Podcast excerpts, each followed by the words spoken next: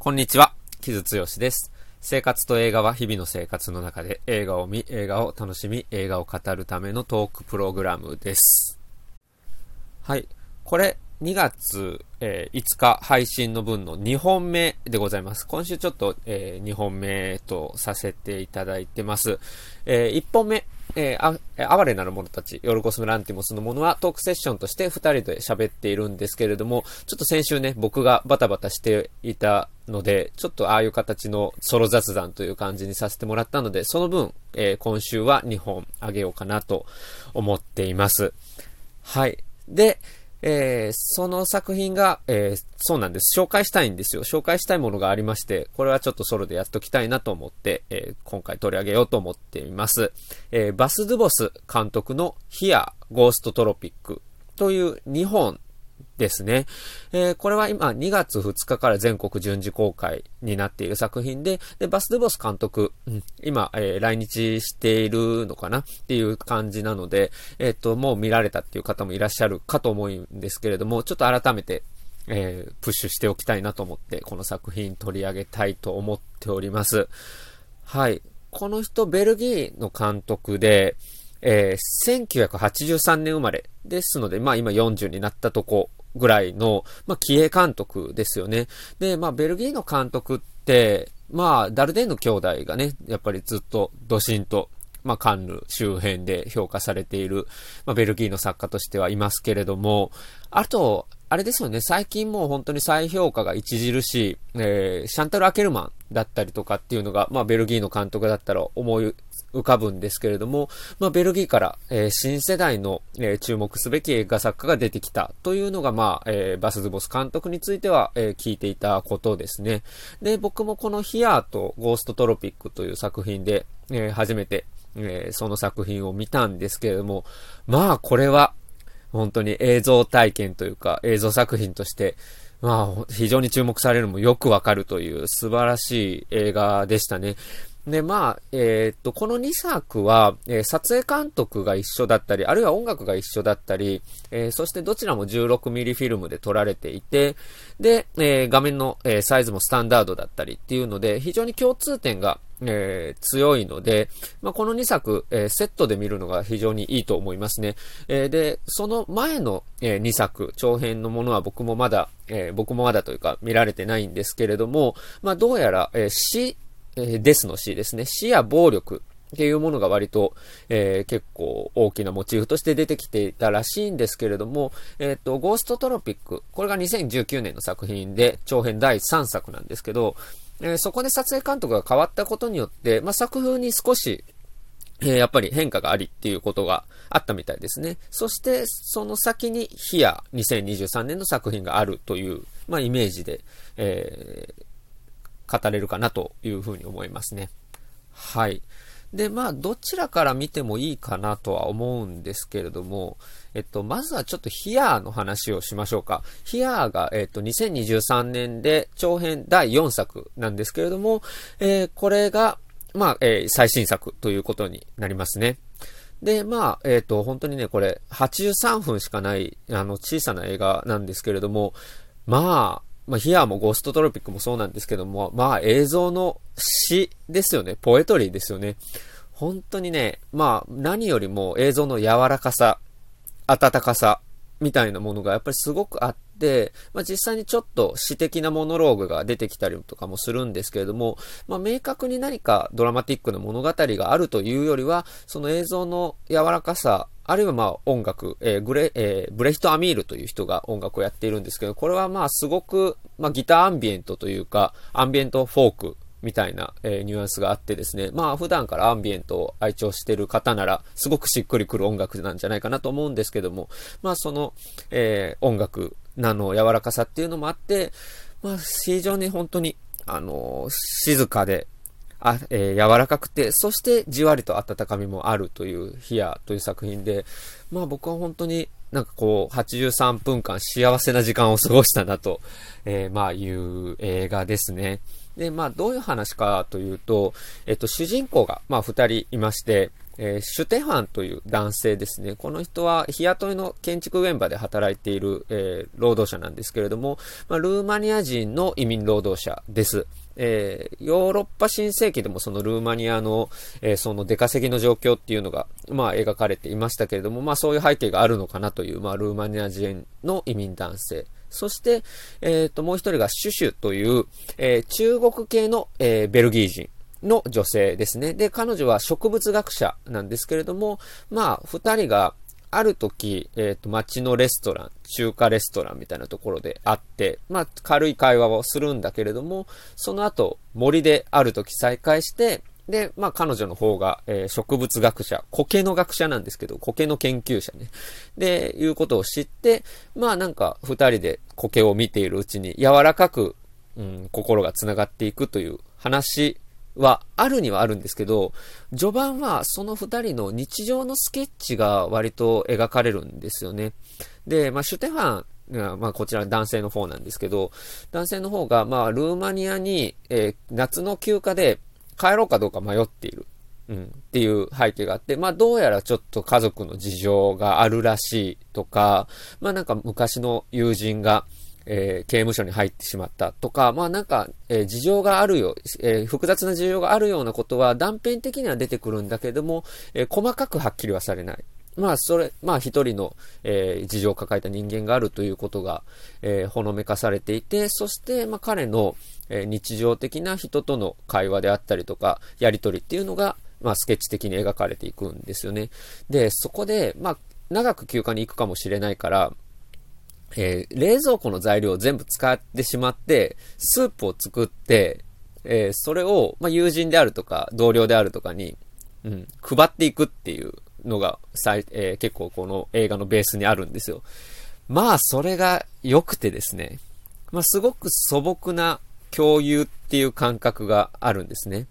で、まあこれ、えっ、と、最初に言えばよかったんですけど、バス・ドボス監督って、まあブリュッセル拠点の監督で、まあベルギーって、えー、それこそダルデンヌ兄弟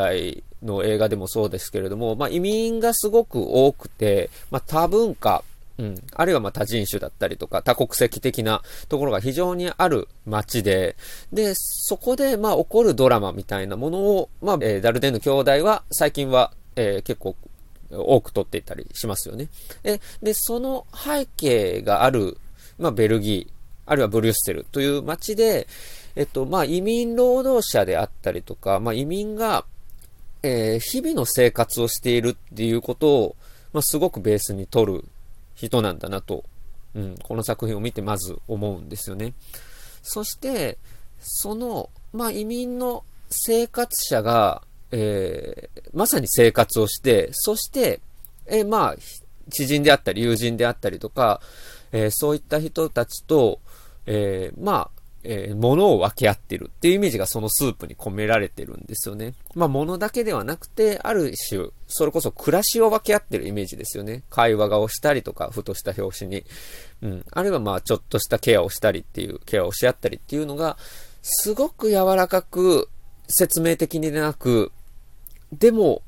なん、なんとなく温く描かれていくんですよね。これがすごく良くてですね、えっ、ー、と、まあ、監督は特にこのヒアっていう作品で、まあ、ケリー・ライカートにすごくシンパシーを感じるっていう風に言っているらしく、それはすごくわかりますね。やっぱファーストカウの感じのイメージともうかなり近いというか、まあ、ケリー・ライカートよりさらにミニマルなんですけど、えー、こちらのね、バス・ドゥ・ボスの作品っていうのは、えっと、もう少し物語性みたいなものも、えー、強固にあるわけではなく、もうちょっとスケッチ的なものだったりとかするんだけれども、えー、ここでも、まあ、主人公のシュテファンが、まあ、建築現場の労働者の、いわゆる男性だったりするんだけれども、まあ、その人が、まあ、スープを配っているっていう感じなんですよね。ただ、なんかそれが、まあ、ことさらにその、旧来的な男性性の否定みたいな感じでもなくて、もうなんか、男性も女性もそういうふうに、柔らかくうん、なんかこう、共生しているっていう感じ。共に生きるの共生ですね。っていう感じが、すごく自然に出てくるんですよね。それが本当に心地よくて、で、まあ、終盤で、シュシュという、その植物学者の女性と、えー、植物を眺めるっていうものがあるんですけども、それもやっぱりちょっと自然と、人間が結びつくイメージですよね。で、そこはやっぱり、まさしく共生っていう、その植物、あるいは自然のイメージが、柔らかく繋がっているんですよね。で、まあ、ともすれば、まあ、だからその、ベルギーの社会と言いますか、あるいはヨーロッパの社会で、終焉化された人々っていうのが、まあ、がっちりというよりは、がっちりあるいは政治的に、うん、何か共闘してるっていうようなイメージではなくて、もう少し日常的な暮らしの中から共生しているっていうイメージですね。それがね、すごく心地よくて、で、しかもそれが、まあ非常に柔らかい映像で、えー、伝えられるので、うん、これはやっぱり今の監督がすごく意識して見せたいものなんだな、あるいは立ち上げたいものなんだなっていうのが、すごく感じますね。うん、そこが本当に、えー、心地よくて、この映画の、まあ、83分しかない映画ではあるんですけど、終わり方とかもすごく気持ちいい終わり方をするので、もうぜひこれはちょっと、あの、映画で見て体験してほしいなと思いましたね。はい。そしてもう一本あるゴーストトロピックなんですけれども、これも80分少しの映画でですね、これは2019年の作品なので、遡って長編第3作になりますね。で、こちらの方は、えっと、ヒアは夏の映画なんですけど、ゴーストトロピックの方は冬の映画なんですよ。しかも冬の夜ですね。で、えこれはどういう話かというと、まあ、主人公が清掃員の女性の、えー、ハディージャという方なんですけども、まあ、彼女も、まあ、おそらく移民であり、えーアラブ系の女性ですね。で、えー、まあ、労働者なんですけども、彼女がある時仕事帰りに、えー、最終電車をの、えー、逃してしまってというか、えー、寝過ごしてしまって、で、夜の街をさまようことになってしまうというある一夜の物語ですね。で、まあ普段は、だから彼女は家に帰るだけなので、そういった夜の街の人々と出会うことはないんだけれども、そいろんな、えー、夜の街で生きる人たちに出会っていくという話で、まあ一夜のことなんだけど、ある種のロードムービー的なところがありますね。で、こちらも本当に柔らかい映像と、そして、まあ、ブレヒト・アミールの柔らかい音楽っていうところはヒアと共通しているんですけども、こちらは夜がメインになっているので、ヒアの、えー、暖かい光に対して、こちらは暗い画面がすごく多くなっているんだけれども、まあ、そこからもすごく詩的なものが出てくるという作品ですね。うん。で、まあ、この夜で、の中で、まあ、中年というか、まあ、初老の女性ですね、がいろんな人と会っていって、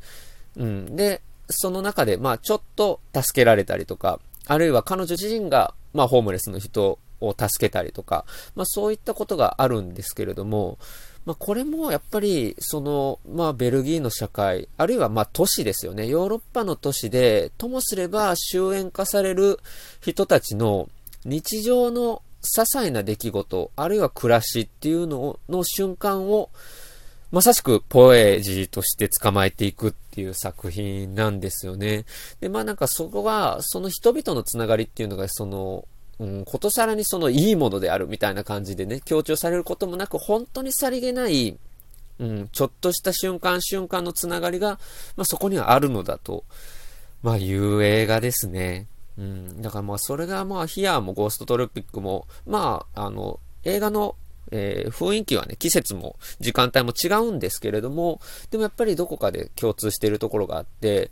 えー、確実にここには人間が描かれているし、そしてその人間っていうのが、今、あの、そのベルギーの社会であったりとかヨーロッパの社会っていうのを、えー、しっかり背景にしているけれども、何かこう、え、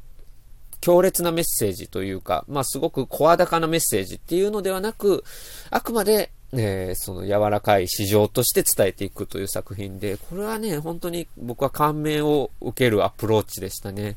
うん、やっぱりその、ね、あの、こう、移民の人たちが、えー、大変な暮らしをしているっていうことを伝えるっていうこともすごく大事なんですけれども、まあ、バス・ドゥボス監督は、その移民の若者たちにアプローチして、まあ、いろいろ取材であったりとか、一緒に時間を過ごしたりされたみたいなんですけど、やっぱりその中で、まあ、貧困がすごくやっぱあったりとかして大変っていうのもあるんだけれども、でもやっぱり日々の暮らし、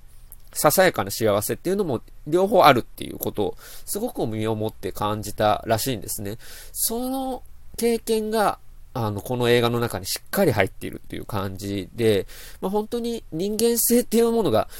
うん、込められたアートなんですよね。うん、っていうのをね、すごく感じる映画作品で、これは本当に、まあ、尊い映画だなと、すごく思いましたね。で、このゴーストトロピックがより分かりやすいんですけど、これはまあ家に、えー、ひょんな出来事で、えー、簡単に帰れなくなった女性の話なんですけども、まあ彼女が、家に帰ろうとする話。つまり家があるっていう話なんですよね。これ何かっていうと、だからそのベルギーのブルッセルっていう街に移民たちの家があるっていう話なんですよ。で、そこにはささやかな暮らしとか、あるいはささやかな、えー、幸せであるとか、そして人生があるという。これはだから本当に、まあ、例えばヨーロッパ社会でともすれば移民っていうのは本当に排除されていて、そして家がないっていうようにまあすごく移民排斥的な動きから、えー、主張が出てくるわけでも、そうではなくて家があるという作品でですね、そしてまさにその家をめぐる、えー、詩的なモノローグが出てきたりとかするので、これは本当にね、うん、現代における、うん、都市における家とは何か、人間にとって家とは何かっていうのを、まあ、非常にテーマの一つとしているのかなというふうに思いましたね。うん、それはまあ、もちろん社会的な意味、政治的な意味もあるんだけれども、もう少しやっぱり人間的な営みとして何か取り組んでいるような感じがすごくあって、なんかこうしたテーマがここでもすごく深いものとして出てくるんだけども、バス・ドゥボス監督はきっと今後も深めていくんじゃないだろうかなという、えー、気がこの作品を見て思っていてですね、これはもう本当にこの先も楽しみな映画作家の登場だなというところが、えー、僕のすごく思ったところですね。で、まあ初期作品もね、何か、まあ例えば特集上映みたいな感じが今後あれば、ぜひ見てみたいなと思いました。はい。本当に、まあ小さな、静かな映画なんですけれども、まあ83分ぐらいのものではあるんですけれども、ヒア、ゴーストトロピック、えー、どちらも結構、えー、素晴らしい作品で僕もすごく感銘を受けましたので、えー、よければえー、チェックしていただきたいなと思う作品でした。はい。というところで、今週はバス・ドゥボス監督の、えー、ヒア・ゴースト・トロピックをソロでは取り上げました。はい。では今週はそんなところでしょうか。えっとね、えっと、今週末から、えー、ついにビクトル・エリスの瞳を閉じてが公開されたりしますけれども、まあ今ね、いいヨーロッパ映画やってるなというところなので、そのあたりぜひ、えー、見に行っていただきたいなと思います。はい。では今週はこんなところで失礼します。お送りしたのは木津剛でした。